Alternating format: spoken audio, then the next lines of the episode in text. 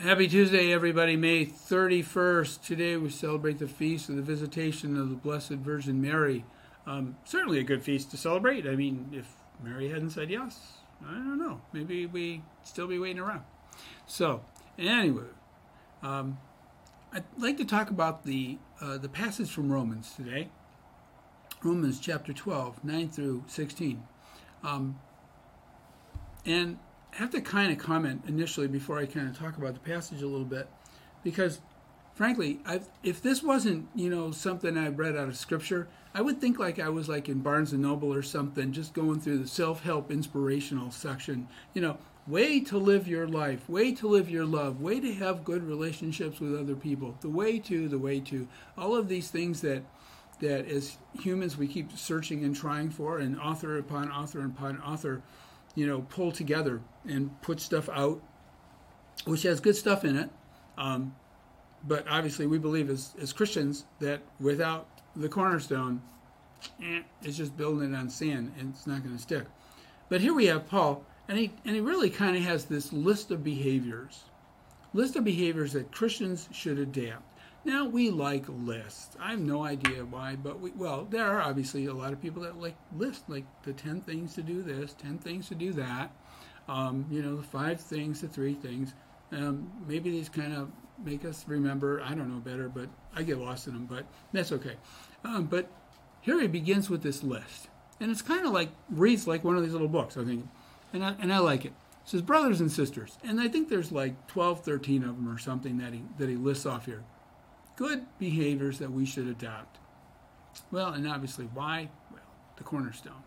Brothers and sisters, let love be sincere. Starts with love, obviously. It's got to begin with love. And who is love? God is love. Jesus is love. Begin with Jesus. Begin with the love of Jesus, the way Jesus shows love, the way the unconditional love is from God. Sincere love. Mm, basically, you know, without a selfish agenda. Start with that kind of love. No agenda necessary, no agenda needed or wanted. It says, hate what is evil. Literally, ab- abhor it. I mean, really, be repelled by what is, is evil. And to do that means we have to sit back and think about what might be hypocritical to the love that we espouse. You know, love gets used a lot. People say that a lot. You'll love me if. Um, you can show love by, and all these things. But what's behind that? Again, is there some kind of an agenda? Is there there's an hypocrisy to the world's love, and and to really be repelled by the evil in the world requires a bit of a of a spiritual discipline. Uh, I think, frankly, on our part, um, because if we don't have that spiritual discipline, we just fall into the, uh, the subjective moralness of secular culture. What a particular controlling group or culture calls moral or the way to be is what is good. Might not be necessarily good, especially if obviously it leads to the destruction of, of others. Then, next line hold on to, literally cling to what is good and you can kind of look at that, and that, that cling, that word there, literally kind of means glue yourself to what is good. I mean, like, ah, little gorilla glue that right there, you know. So whether you want to get away from it or not, you really can't. You're just stuck. And I guess it's not so bad to be stuck to what is good.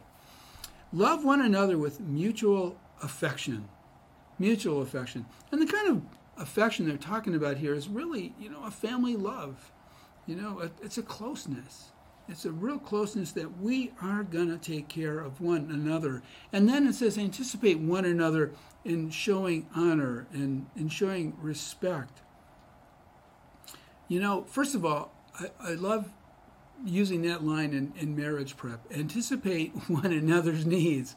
You know, if I'm thinking about what your needs are before I'm thinking about my own, things are always going to be a little bit nicer. And the other thing is it helps facilitate another person's joy, anticipate another in showing honor and anticipating their joy. Um, we don't always want to do that, especially if we're in a downtime. If we're in a down period or something really nasty has happened to us, and things do happen nasty to us, and it really is hard to get out of those those holes and it, it's to dig ourselves back up. Um, sometimes we don't want we don't want another person to experience joy. We want them to experience the same yuck we're experiencing. Mm. So there takes a little bit of discipline in doing that. We have to set aside our own yuckiness and realize other people can still, you know, joy continues on even if I'm not feeling it at that moment, but it'll be back. Don't worry. Do not grow slack in zeal. Ah, oh, burnout. Don't get burned out. But be fervent in the spirit.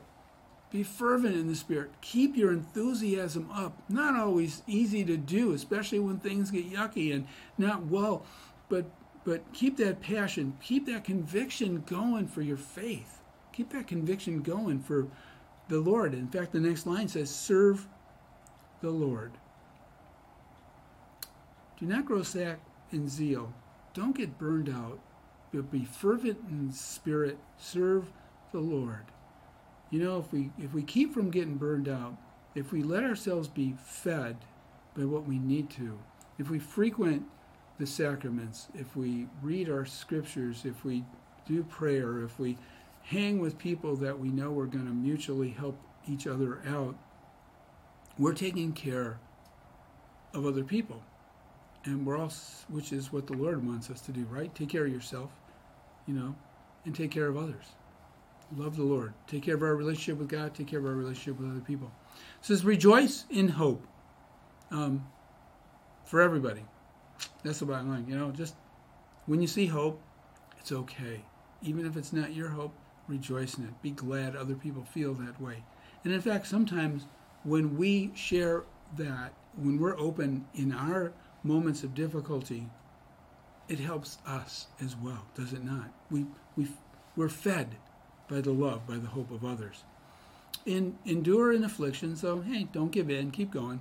Persevere in prayer. I don't know, the list is going on. I don't know if you've been numbered them. I actually kind of lost track anyway, but persevere in prayer. Persevere in prayer. It's the source of our of our strength. It's the source of our relationship with God. And clearly, prayer is going to take all kinds of different forms. So, you know, the prayer might be showing up at a particular time as this prayer is being said at, at church, or this group is coming together, or it's this particular kind. Maybe it's a rote prayer, a ritual prayer.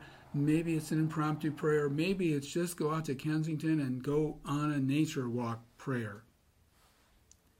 But we need to do that. Contribute to the needs of the holy ones.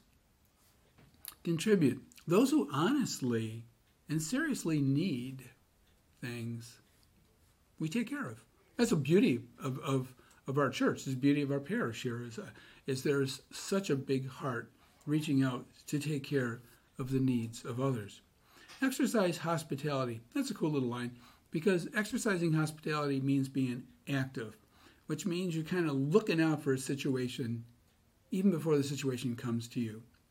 You know, someone might talk about something and you're, you're the one that says, oh, wait, let's throw this party. Well, maybe everybody didn't want to do that party, um, but at least let's do this, you know. So we're kind of like being active, proactive.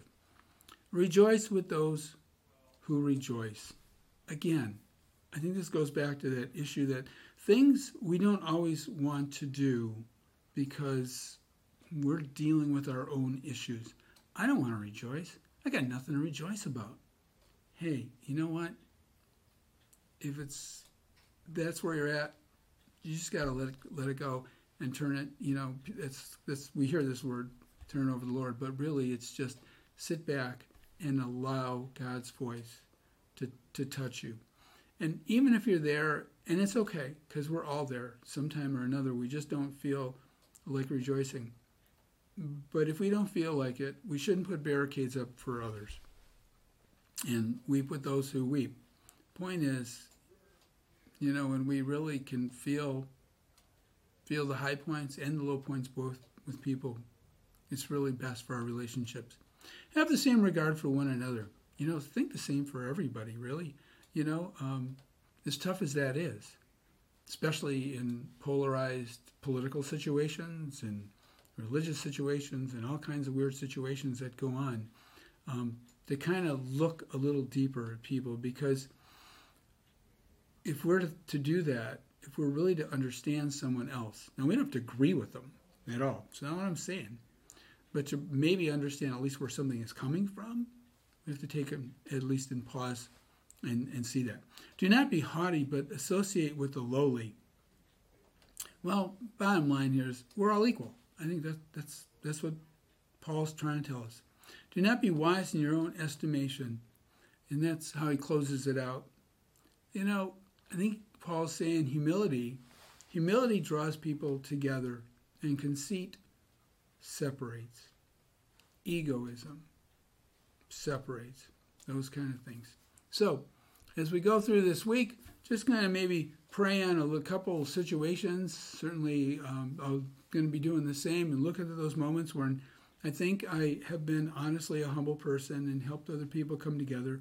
And those times where I know I haven't been a very humble person and how that has um, separated folks and what I might need to do to bring folks back together. So, have a great Tuesday, everyone.